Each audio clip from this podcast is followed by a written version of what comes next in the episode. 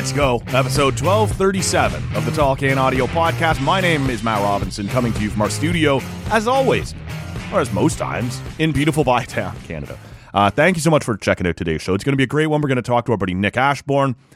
I used to just kind of tee him up as being from Yahoo Sports Canada. Of course, we saw Yahoo Sports Canada to go uh, go down in a changing media landscape here last year, but Nick has not. Nick is now contributing at Maple Leafs Hot Stove. Nick still has the Blue Jays Happy Hour podcast. Nick is contributing at Sportsnet. Nick is now writing at The Athletic. So he is everywhere, and he's going to be here on the podcast today, which is fantastic. Uh, in case you missed it, episode 1236 is out now. That was with our buddy Steve Bunda.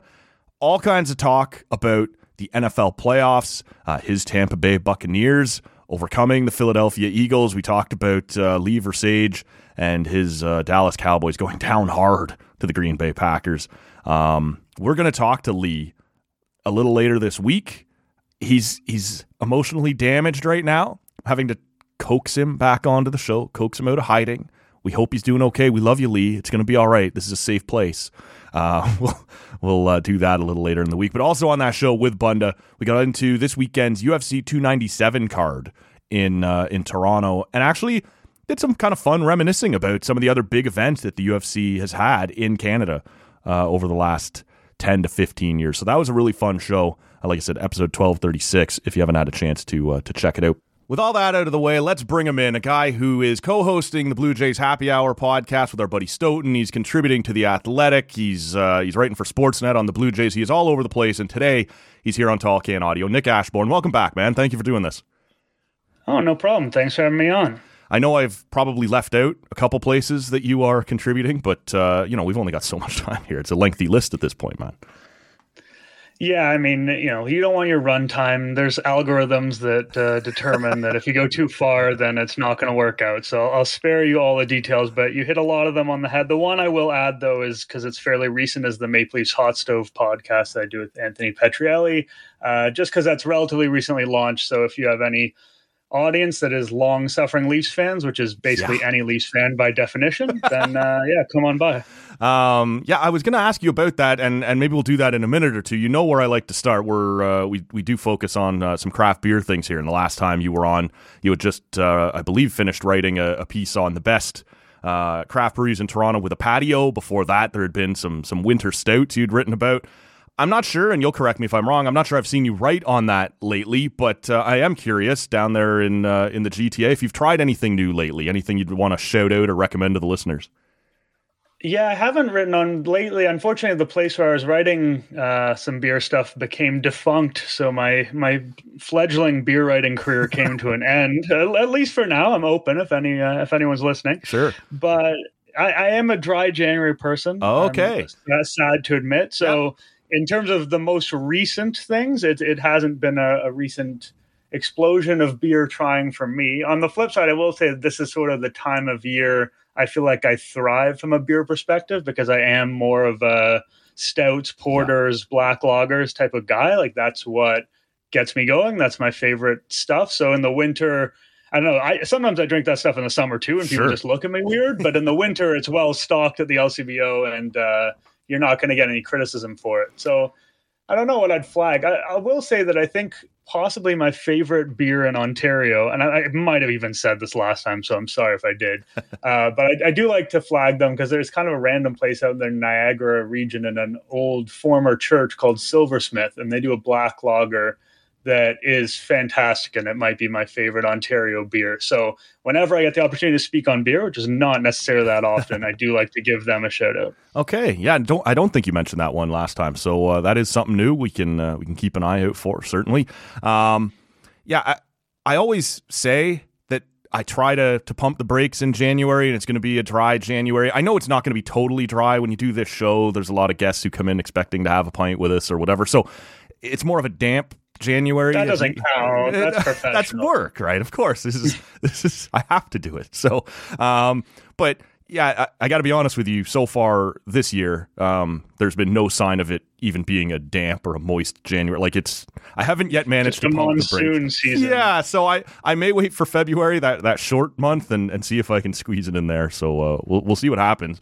Um, I want to talk to you a little about the Jays. I want to talk to you a little about uh, the Leafs. But uh, the breaking news here this afternoon, just before you and I started recording, was Pascal Siakam being dealt to the Pacers uh, for three draft picks and two names that I am not familiar with. I will freely admit to the uh, uh, the audience they already know I'm not a huge basketball guy, but this is going to be a big story. I know you uh, have a better uh, eye on the Raptors than I do, and look, I don't know how many thoughts you have on this trade, and if you do, then by all means. But I am curious about your take on just Siakam's legacy with the Raptors, a big part of that 2019 championship team, a big name, a guy that had kind of hung around as a lot of other pieces had been stripped away over the last few years. And it feels like now the Raptors have fully embraced the idea that this thing needs to be rebuilt. This is a piece that, uh, or Siakam is a guy that can bring back some pieces. I am curious though, in, in kind of the the pantheon of of Raptors history and and and guys there, like where does he stand? What is his legacy with this team? Yeah, I, I don't think I would say he's someone who's going to be forgotten per se, but he is he's on the sort of second tier, right? Like he's not the you know the Vince Carters or of the world, or even Chris Bosh, and he's not you know Kyle Lowry was kind of that quintessential Raptor, and everyone loved his attitude. And he's such a leader. Yeah. And then Kawhi was the guy who actually brought them the championship, and then DeRozan is the guy who's going to be on the top of all the record books and all the points and his consistency. And Siakam seems to fit in kind of below there. It's a little bit unfortunate because he's an amazing story, like as a guy in terms of how far he came and how much he developed based, you know, compared to expectations and how late in his life he came to basketball. It just seemed like he was, you know, it was a complimentary piece when they won. Maybe that's, you know, maybe a little bit more than that. And then he reached his height and sort of fulfilled his potential during an era when people were souring on the team and that's not his fault you Right. know it's not his fault that he was the best option they had and that he was the guy that you know deserved the ball based on the roster they'd assembled and that that roster didn't really work like it, it I do feel for him because I think he deserves a little bit better in a sense. Like he still has a ring, he still has many accomplishments to his name. He is going to make a massive amount of money. I don't think we have to spend too much time feeling sorry for him in the grand scheme of things.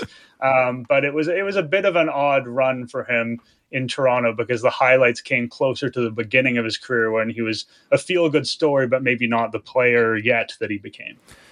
in uh, 10 years, 15 years, 20, when we start to do these, hey, it's been, you know, this anniversary since the 2019 championship team, and they try to invite all the guys back. Where does his kind of cheer or his welcome, like, is he clearly that third guy? And I don't even know whether Kawhi would show up if you were doing a, a reunion for the Raptors. He seems kind of aloof, seems kind of whatever. Kyle, Low- Kyle Lowry is the guy that, you know, the, the fan base all um, loves without exception. It wasn't always that way when he arrived, but he built himself into a guy that the fan base absolutely adores. Look, everybody on that team will have a place in history, um, you know, in in the Toronto Raptors' legacy. But is Siakam kind of behind both of those two guys, solidly in third place? Yeah, I think that's where he slots in. There's probably a time where there was just a lot of love for Fred VanVleet, partly because of how he performed in those finals, partly because of just the idea of him being this gritty guy who worked his way up. He just had that, you know, Toronto sports fans in general, for whatever reason, seem to really glom on to the the more blue collar stars, for The lack John of a better McDonald's term. of the world, Yeah, Darcy so I- Tuckers, and yeah, I think he had that, but I, I- he kind of overstayed his welcome a little bit. Not in a really nasty way, but I think that the fan base ended up turning on him a little bit as it went on because you know he was a guy who was probably better suited to the role he had on the championship team that than the role he ended up having later in his Raptor tenure. Right. So he's the only guy I would kind of put up in the Siakam area, but at the end of the day, I think it's you know it's Siakam. Also, you, you probably get some kind of nostalgia pops sure. for guys like Marc Gasol, who you have no yeah, negative yeah, thoughts yeah, about. You know what I mean? It's like people only have great thoughts about Marc Gasol. Well, that so memory of the parade, the the show he was putting on there. yeah, absolutely. So I, sometimes that's the best thing to do is to sort of parachute in and parachute out before yes. any any of your warts show. But uh, yeah, I think that's sort of what we're talking about Siakam, him being kind of a, a, step down from the the Kawhi, the Lowry, but also a little time, a little separation tends to help guys. You know, I think sure. overall people feel better about him in five, ten years than they do today. Yeah, it's a good point. Uh, the Jays made a little news today as well. Um, I'm not sure this was the the news anyone was really looking for or you know waiting on, but. Uh, they have signed right-hander uh, from Cuba, Yariel Rodriguez, and uh, I'll be pretty honest with you. Outside of watching, I believe I saw him pitch an inning at the WBC last year. That is the extent of my Yariel Rodriguez knowledge. What can you tell us about what the Blue Jays have just signed, what they might be getting? Uh, there was a report I saw just before we fired up the recording that one of the reasons Toronto appeared to have landed him was they offered him an opportunity to start, where other teams saw him more, um, you know, as a as a relief arm. That doesn't mean he will start for Toronto, but they're obviously going to give him a chance. Uh, you know, what do we know about him? What do you know about him? What can you tell us? Do you think there's a chance he starts? Is this purely a bullpen arm? And and how excited, if at all, should Blue Jays fans be? Excitement might be a bit of a stretch. I don't know. He's he's an interesting guy for sure. Like he's a guy who was well thought of in Cuba, and then he went to Japan, and where he really turned it on was last year in a relief role. So it's understandable to me that a lot of teams thought, okay, this is a guy who can really help our bullpen. Obviously, pitchers, whenever there's an opportunity to start, there's more money in starting, there's more mm-hmm. glory in starting. Like it if there's any kind of carrot to be dangled that a pitcher will be interested in, it's the idea that they might get to start. For the Blue Jays, they've got four guys locked in, and then they've got Alek Manoah. So for him to actually start the team, start as the team's fifth guy in the rotation, you're talking about an injury or the bounce back people are hoping from from Manoah not happening. Right. So he's more likely to be a bullpen guy at least initially. He might be the type of guy who's your sixth starter, but he lives in the bullpen. And if Mitch he ends White. up getting called, yeah, exactly, like what Mitch White was supposed to be. Like yeah. where if he ends up, this was up not a good day up, for Mitch White. no, not necessarily. um, you know, it's been a tough go for him in general but yes, I you know if he lives in the bullpen and then you have stretched him out during the spring, and then if you need him in April or May, maybe his first start is three innings, and you kind of build him up as you go. Like he's someone who pitched, you know, I think it's about fifty, yeah, fifty four point two innings last season. So you're not, he's not start wow. or last name pitch. He's not starting and he's not going to give you 180 200 innings this is not the vision for him he's like a, he's a swing man with a slider people like, with a mid 90s fastball.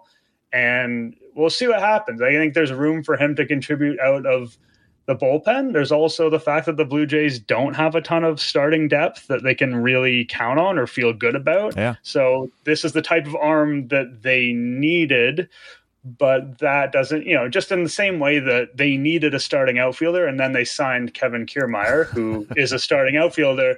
Like they've filled a hole on the roster, but I don't think it's something where anyone can assume he's going to be a star. Like he's a bit of a mystery box, and that's always kind of fun when you have guys who have pitched in foreign leagues and you haven't seen a lot of them. And there's the idea that if you get them a different kind of instruction, maybe there'll be a different result with them. But uh, yeah, I, I, think he's he's a nifty, interesting piece, but he's not someone people should have massive expectations for.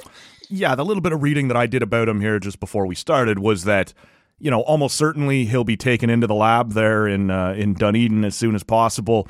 Try and get the fastball control uh, dialed in a little bit more, but that otherwise he's kind of a two pitch guy and, and maybe is more suited to be a bullpen guy, unless you can kind of uh, get that fastball under control a little bit. I, I, I, guess wild would be overstating it, but there were some control issues there that maybe are easier to tolerate coming out of the pen than the rotation. So um, it, it it's a fun story, right? Like you said, the, it's a it's it's a mystery box, and so you know, that's something easy to get excited about. And if it doesn't work out, you know, well, I didn't know who he was anyway, right? So, yeah, I mean, it's it is a difficult thing to get Jays fans fired up at this point. It just yeah. is. I mean, there's the Ohtani letdown, and then there's them going glove first on their first two position player signings of the offseason, or at least like major league guys. Mm-hmm. And there's so much frustration in this fan base regarding the offense. Like the fans, to to be fair, I think had been a little bit spoiled, you know, 2020 to 2022 year. Like it had just been consistently an elite offense. Yeah. And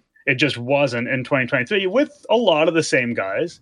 Uh, you know, there are some people who were lost along the way, you know, Teoscar and, and Lourdes, but a lot of the same guys, and just wasn't. And I think there's a lot of hope going into this offseason that they were going to really make that the priority. Like, we need some more power. We need to get that offense back to where it was. And that's definitely not the way the Blue Jays have seen it. And I think there there's still going to be additions here, maybe one or two, and those additions probably will be bat first guys. Like I don't think this is the team you're going to see when 2024 season starts. At the same time, this front office did not act in such a way to indicate that they shared the fan sentiment that the offense was broken and needed a big time overhaul. How much, in your opinion, does it need a big time? Well, obviously, there's spots that need to be filled here, and um, but how much of the Jays' problems last year are completely turned around if Vlad, and I don't even want to ask Vlad to be 2021 Vlad, like maybe he's never going to be that again. That's an awful lot to ask of anybody. Maybe that year is the outlier, but clearly you need him to be closer to that than he was in, in 2023. How much of what this team is going to be is going to be determined by Kirk returning to form and Vladdy getting going a little bit better. And how much is it going to have to be boosted by, I don't know whether, you know, Jorge Soler is the guy. I don't know whether you're bringing back Matt, Chap, uh, Matt Chapman. You know, uh, how much of this is just needing those two guys to produce that you've always known your franchise is going to be built around? And how much do they need outside help? It's interesting because there are some guys that they can feel c- pretty confident will give them more next year, right? Like, I, if Vladdy gave them less than he did in 2023, they would be shocked. I think a lot of people would be shocked, yeah. right? You'd be looking at a colossal career collapse at that point. Uh, I, I, don't think anyone sees that happening. So I, you're probably going to get bounce back from Vlad. We'll see how far that bounces right. is the real question. You're probably going to see a little bit more from Alejandro Kirk, but maybe not a ton more. It, you know, he hasn't shown power in a long, long time. And if you look at his 2022 that was so good, it was really centralized on a couple months yeah. in sort of May, June. And sort of from for the last year and a half, he's really been this approximately average guy, which with his defense as a catcher, like that's all good, but it's not difference making. You know, are you going to see a bounce back from Springer? Maybe, but at his age, yeah. he's not really a guy you count on. Go the other way, yeah.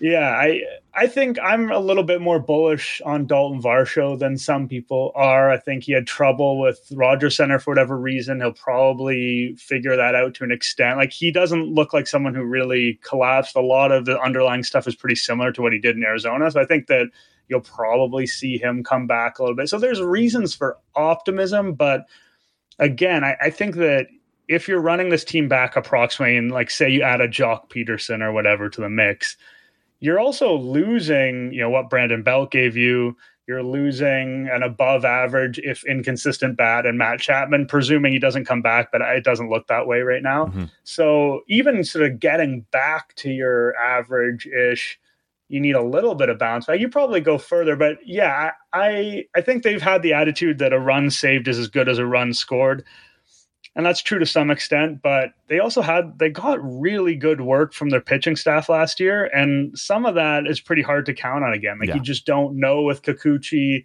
Berrios, I think, had a bit of a lucky season in a lot of ways. You know, Chris Bassitt had never pitched 200 innings, and I think you'd be lucky to get, uh, you know, 360 ERA to him again. I'm actually writing on this. It's going to go up tomorrow, but like, yeah, the run prevention should be good and it's what the team's built around now, but there's some stuff you can't totally count on. So I I don't know. I think long that's a long-winded answer, but I think I lean more towards the they needed to do perhaps more than they've done. How much more do you or think? will do? Yeah, okay. Well, that was going to be the next question. Was obviously we expect uh, I can't remember now. One of the insiders there was tweeting out today that uh, you know the the agents are holding this up because they want to see the teams that are struggling with their TV deals right now, are we going to have any money from that or not? And so they don't players don't want to sign until they know who else might still enter the market and that that's part of the holdup. Do you expect, you know, obviously the Shohei thing got everybody really excited. Um, you know, we've seen Soto, the Jays briefly linked to him. He goes to a division rival. That's not a like is it going to be a Joc Pederson kind of Jorge Soler? Those are the types of things they're going to use to round out, or could you still see them getting interested in a Cody Bellinger, like something big still to come?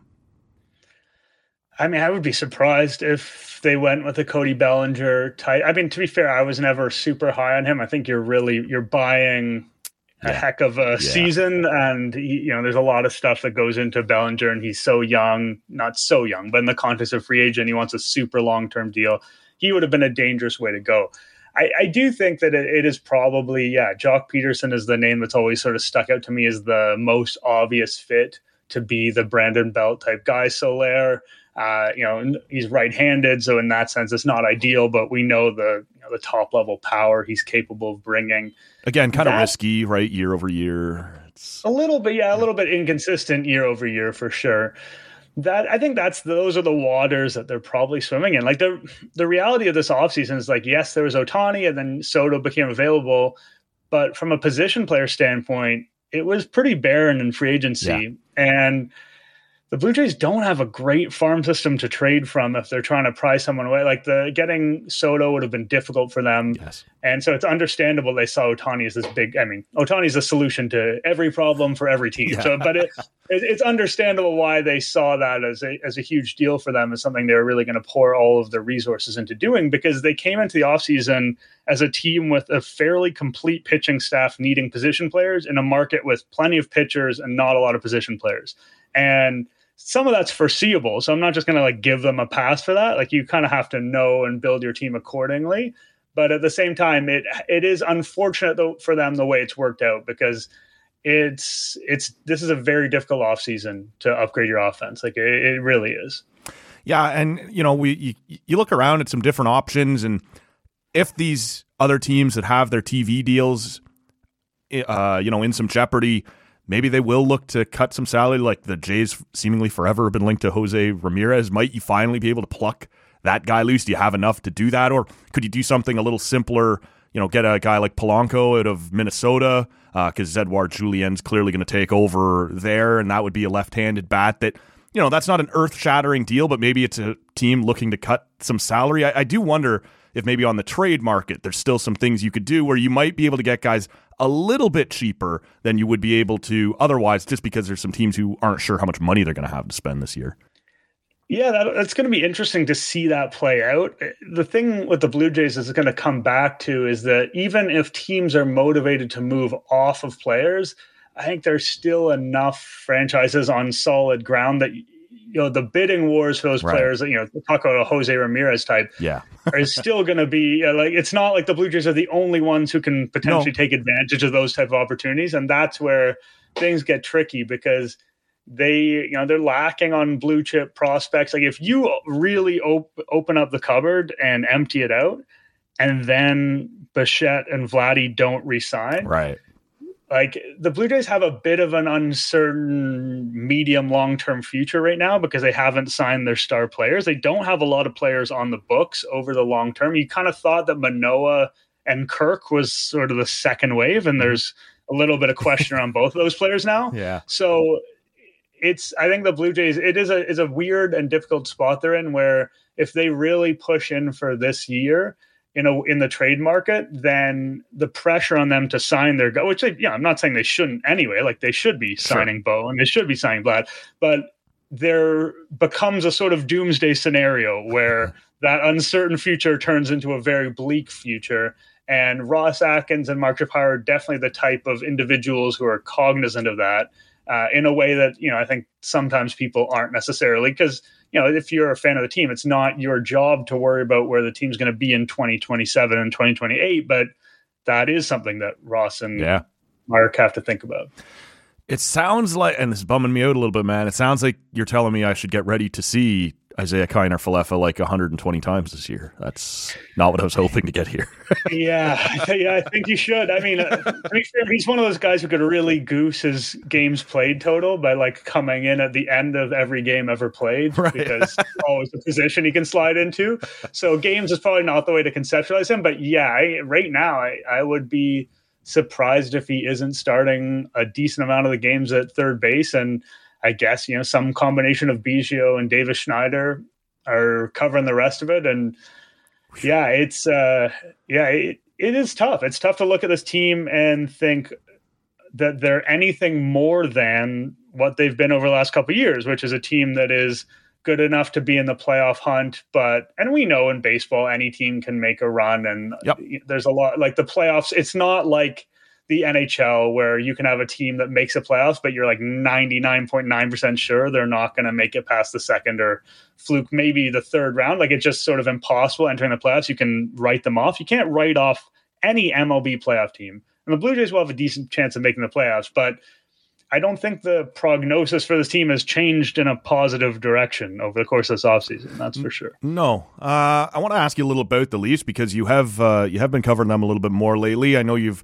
uh, you've been doing some work for the Athletic. You mentioned uh, jumping in on um, the Maple Leaf Hot Stove uh, team over there. How does that come about for you. I, I, it's, Toronto. Everyone who's involved in the sports media landscape is to some degree following the Leafs, uh, but it appears a little more for you than in in past years. How does that sort of develop?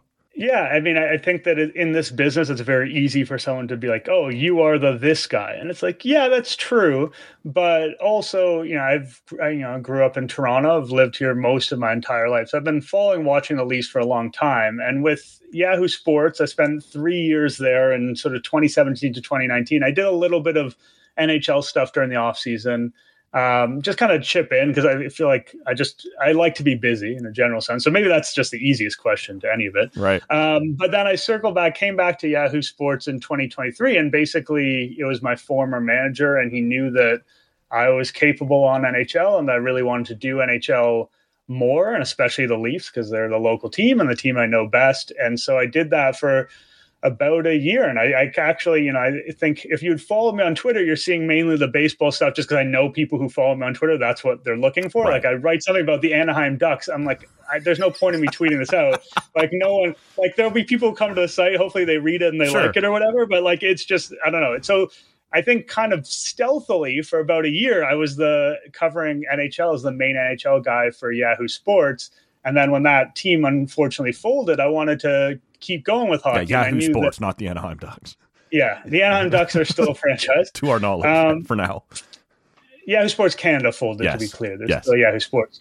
So so then I, I was kind of curious if there'd be a market for uh, my hockey stuff because I knew it was a little bit under the radar, and I, you know I reached out to the Athletic and I showed them some of the stuff I'd done, and they liked it, and so I was happy with that. And then the podcast it was came away part uh, came around in a similar way, whereas a guy had done some video stuff with it Yahoo, and he liked we had what we had done together, and so we kind of continued that partnership through the Maple Leaf Hot Stove podcast, and so yeah, I'm trying to do a bit of an Ohtani thing right now and uh, do a two two sport thing, and I know I'm I'm really enjoying. it. I think there might be a time in sort of when April rolls around and it's Leafs end of season playoffs and beginning of Blue Jays, which is when people are kind of most amped up about it.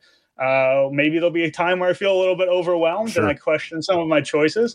But right now, with the Blue Jays being in a deep sleep, I've kind of focused a little bit more on Leafs and yeah, I'm really enjoying. It. I think it, it's fun to get to be a little bit of a new voice on something where it's like I've been around for quite a long time, but I haven't really been around in the Leaf space. So a lot of people are kind of coming to me for the first time, mm-hmm. and uh, yeah, that's exciting. Even if the team itself is, uh, you know, covering and following is a, an arduous task ask. Yeah, that period where you're going to be overwhelmed in April probably won't last more than a couple of weeks. Um, it, it, That's what history suggests. exactly, and this team does not currently be uh, currently.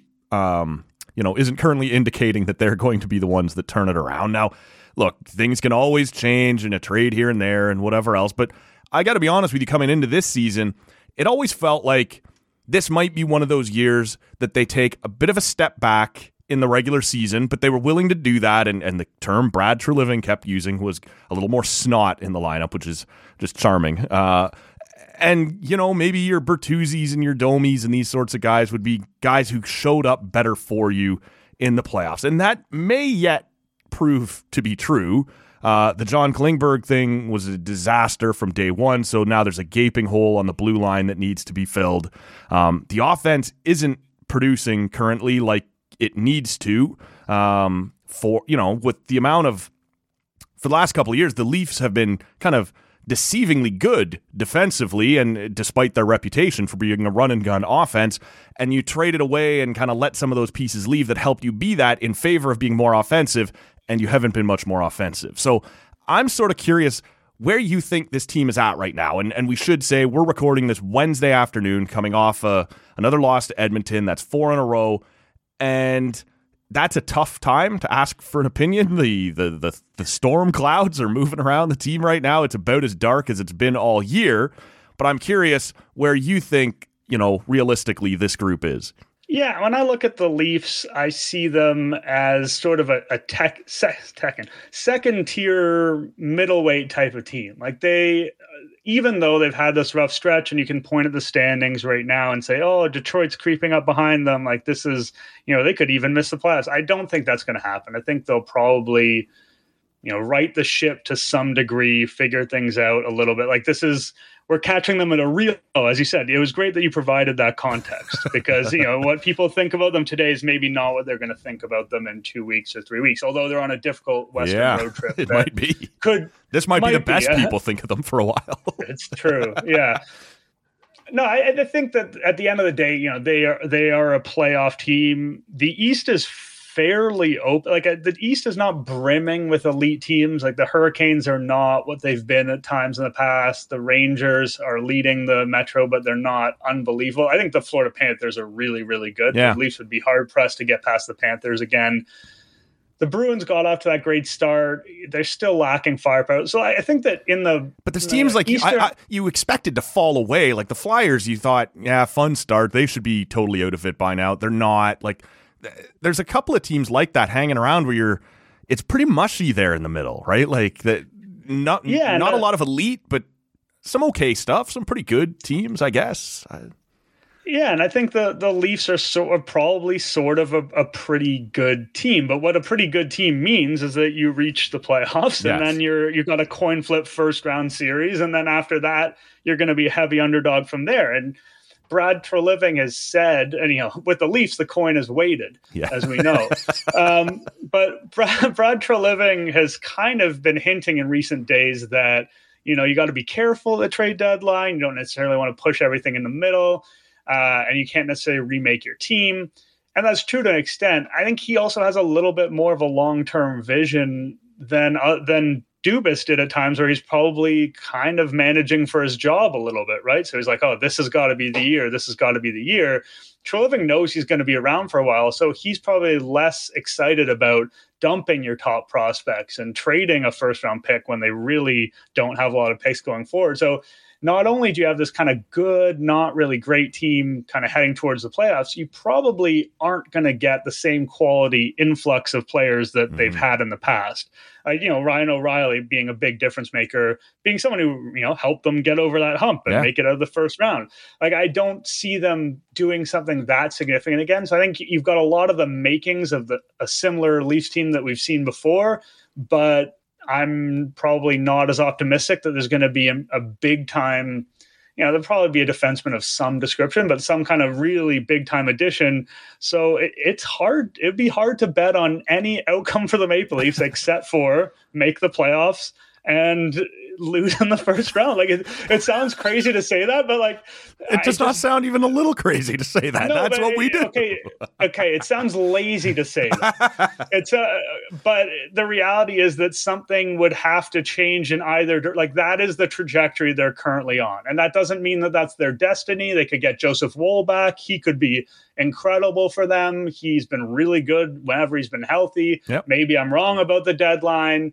Uh, you know, I think that one thing the Leafs need to do is experiment with their lines a little bit more. Try and have three lines that can store instead of two. Like give Marner his own line with Domi, see what happens. Like there, there's some things that could conceivably happen, but right now, like most of your outcomes are kind of heading towards a Toronto Maple Leafs like season, which is which kind of you know it sucks. I'm sad for all these people are hoping that this is the year, and but I I don't think that many Maple Leafs fans, when Sheldon Keefe returned and all these stars returned, thought, "Oh, okay, this is the year." Like right. they're running it back for what is it, eight or nine here? So it would be hard to be too optimistic heading into this year unless you're like the biggest Tyler Bertuzzi and Max Domi fan that's ever lived. like it, this is fundamentally a Leafs team in a similar mold to ones in previous years.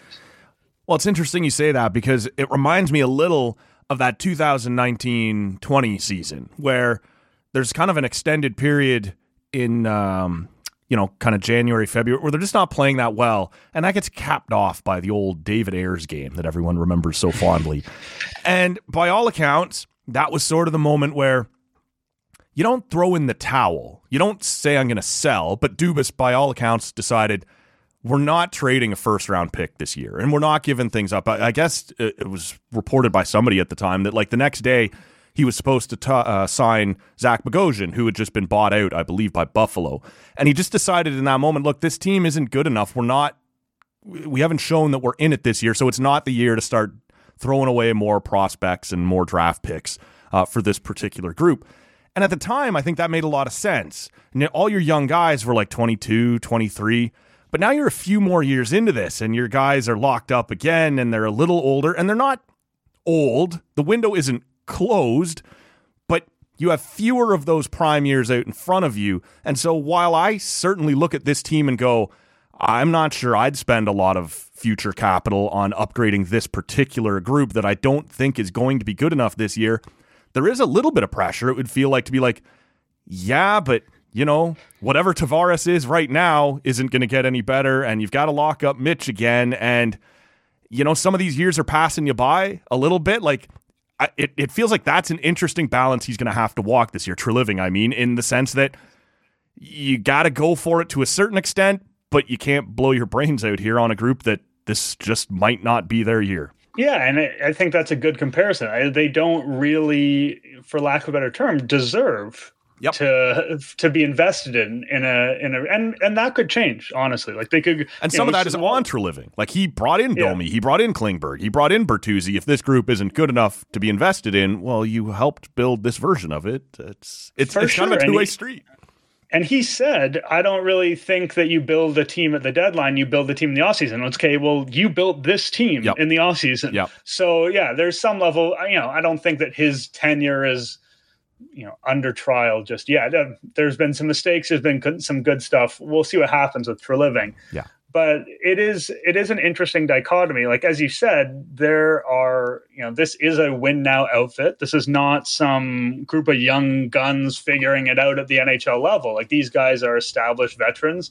You know, Mitch Marner just went over 600 points. Right. Auston Matthews will be there soon. Like this these guys have played plenty in the league and their lack of playoff experience is only by virtue of their own failures. Like lots of people go to the playoffs that many times come home with a few few cups a few rings and people say they're battle tested veterans. And it's just these guys haven't done that. It's not that they haven't had the chance to do that. Yeah. So you've got Matthews for now 5 years this year and then the the years of his extension mm-hmm. and that's your window. So it's like okay you're going to maybe this year you're going to not invest. Next year, Nylander's contract and Matthews' contract kicks in. Things get more difficult. Mm-hmm. So then you're looking at really like a, a three year window. Yeah, and and that's that's a tough thing to work with because I don't know. I can't claim to know what's going to happen with Auston Matthews, but if this team for the tenure of his next extension is essentially this, right? Like, uh, I, it's hard to see if you were him. I don't think you would stay. Like, why would you stay? With the Maple Leafs if you've given them t- at that point 10 plus years. Yeah. And probably even in that time set the records you'd want to set. Yeah, you're not the franchise leader yeah, in everything. I'm out of, I'm out yeah. here. like, yeah, it's like yeah, and I don't think that yeah, Matthews has had some playoff runs that weren't you know, that he deserves criticism for as well. But I don't think when people look at the problems with the Maple Leafs, no one's like, ah, Auston Matthews, this is where it begins. Well, like, no one reasonable. No one reasonable. So he can go like he could go to another team and have a lot of success. So it is interesting because if you punt this year, next year's difficult, and then that's Yeah. you're running out of time. I I don't know what I would do if I was Treliving, but I think that my inclination would probably be based on where we are today to not do anything radical, to Yeah, go after a right shot defenseman with a little bit of size. Uh, who I could maybe play with Rielly because Brodie is just not doing it this season. No. Uh, it's been really rough for him. Uh, and so I think that getting him in a small role or out of the lineup somehow would help your defense core. But that's probably the way I would go. And you'd be like, okay, we're entering the the Stanley Cup playoffs with I don't know whatever money puck or whatever you want to look at. Their odds would be like you got a four or five percent chance of winning it all, and uh, that's what we're doing. And I, I think that's sort of where you have to go if if you unless you believe, for instance, that you've got you know Fraser Minten or Easton Cowan. And you're like, oh, these guys are actually trash, but the league thinks they're good. so let's offload. Like, unless you got something like that where you feel like there's an asset that you have asymmetrical information on, or Right. you feel like this is the time to sell on it. Like the Blue Jays have done that before, right? Like with Austin, Austin Martin, Martin, they sold him because they're like, you know what, the league really likes this guy at this point, and we're not sold it's going to be a thing. So let's make a move. Like maybe if the Leafs feel like that about one of their top prospects, you know, like Hildeby or something. Maybe, but you yeah, may I- need you may yet need Hildeby. yeah. I just want to see him play. When Honestly. he came up, I was pretty disappointed that we didn't get to see him play. Yeah. Uh, well, last thing for you then on this, and uh, I don't know how good or bad. Like you look at that Oilers game early on, the Leafs played pretty tight with them, and then Edmonton kept coming on, and by the end of it, they were carrying the play. And but you were leading at one point. If you managed to to to pot one there early in the third or something, maybe that's different, and we're having a whole different conversation. But you have now blown a few different leads. I don't think that we're going to see this this year, but do you think there's merit to the conversation of a mid-season coaching change? And you know, maybe we'd be that team that gets the bump like other teams have, and everyone but the Sens seems to get. Um, I'm I'm just sort of curious: is there merit to talking about it because you know when we didn't change the big four last year and we didn't change the coach last year and we changed the GM which I don't think was what anyone predicted was going to be the case. As you suggested earlier you walk back in going all right I guess we're running it back. If you're not yet willing to trade any of your big stars and you're not going to make any big moves at the deadline you know do you think, like I said, whether you believe they'll do it or not, do you think it's a reasonable conversation to be having that, you know, if this road trip doesn't go very well, maybe you're coming home to a new coach?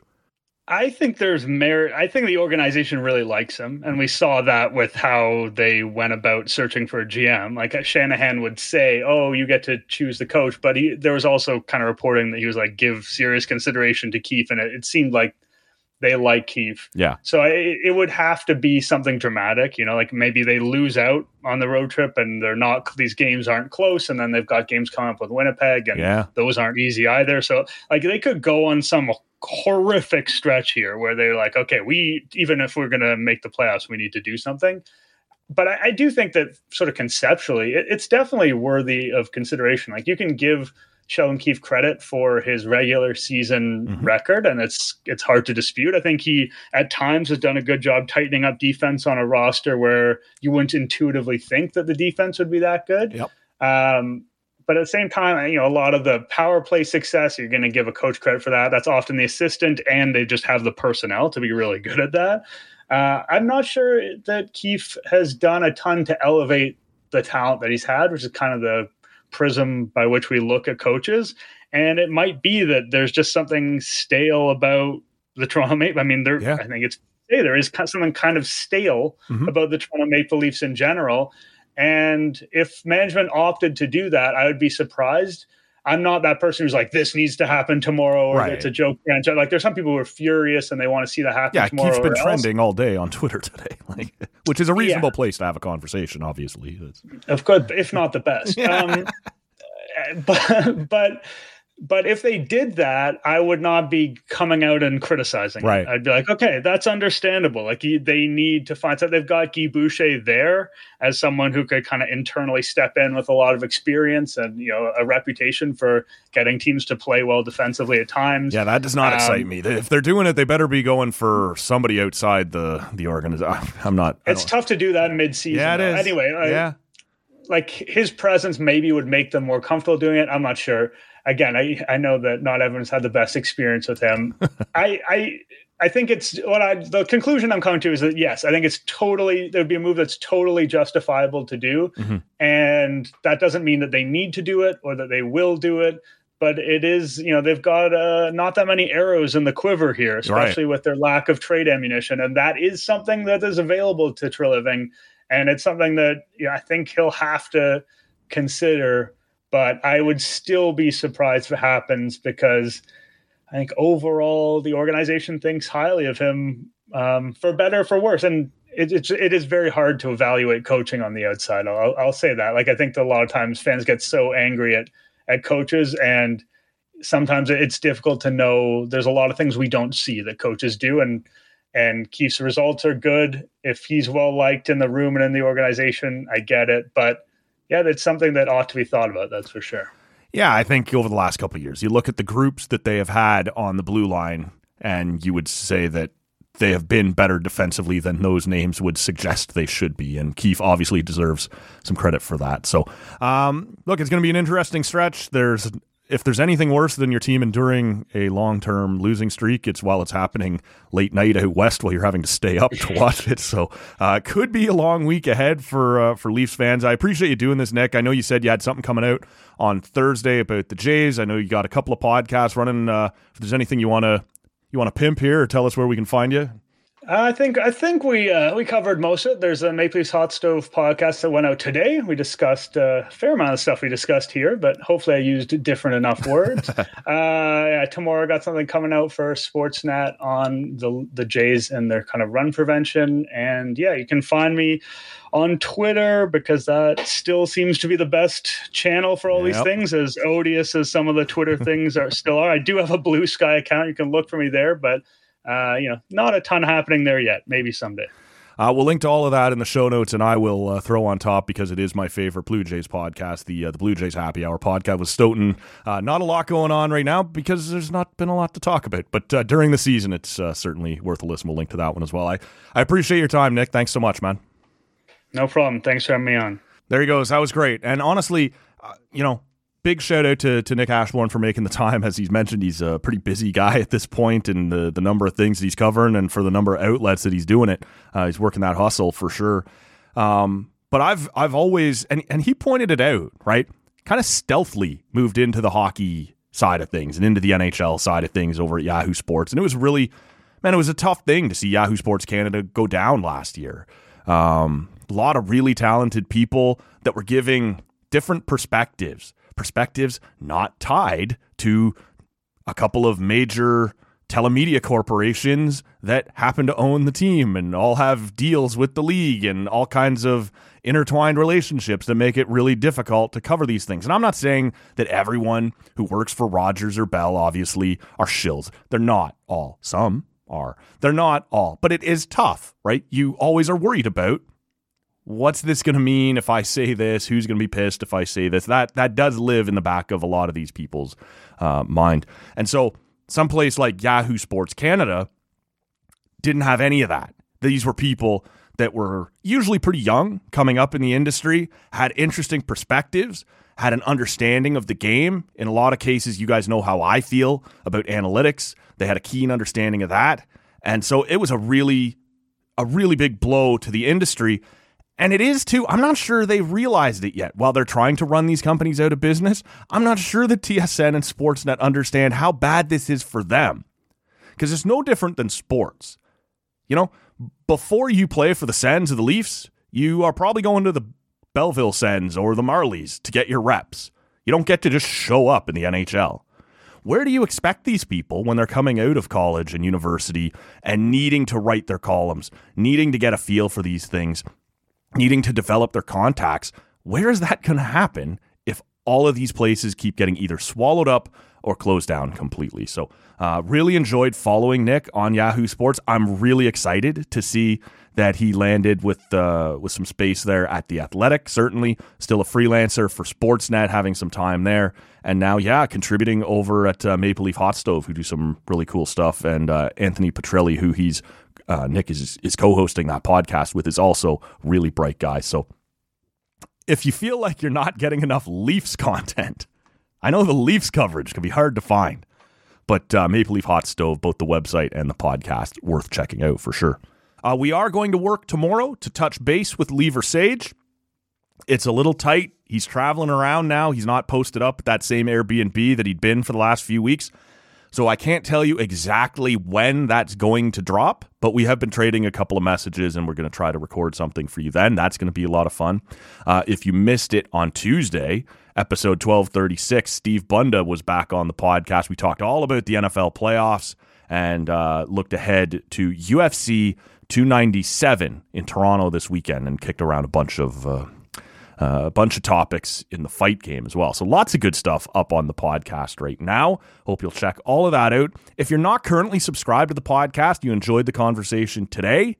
I hope you'll uh, you'll hit subscribe, you'll hit follow in whatever podcast app you're listening on. And like I said there uh, a few minutes ago, great to talk to Nick because uh, it's a different perspective. Really bright guy, and as much as I enjoyed his work on the Blue Jays and still do, I'm really happy to see that he's bringing that now into the Leaf space as well, uh, because he's just a guy who knows what he's looking at. When you put some numbers in front of him, when you put a team in front of him, when you put a situation in front of him, he's able to take a look at that and go, yeah, okay, and then provide a slightly different perspective than what you're used to hearing. And that's why I like that Blue Jays Happy Hour podcast so much because Stoeten can do the exact same thing. Both really bright guys. And so when the two of them sit down and do a Blue Jays podcast, you know, maybe the team's won eight in a row and they're kind of pumping the brakes, going, yeah, but. And if they've lost eight in a row, they're going, yeah, but actually underneath here, there's some numbers that suggest it's going to be fine. And they're usually usually correct more often than not. So, uh, big thanks to uh, to Nick Ashbourne. And actually, you know, as we're saying that name out loud, it's probably just about time we reach out to Stoeten again and, and get him back on the podcast too. So uh, stick around later this week. Like I said, Lever Sage will be here. Uh, we got some interesting stuff coming up next week that we'll uh, be able to promote here shortly. It's always a good time to be subscribed to TCA. Appreciate each and every one of you who listens. My name is Matt Robinson. Thank you for doing that listening that I just referenced, and we'll see you all next time. That's it. I cannot work under these conditions. If anybody wants me, I'll be downstairs at McDougal's. Call the weekend guy. I don't care.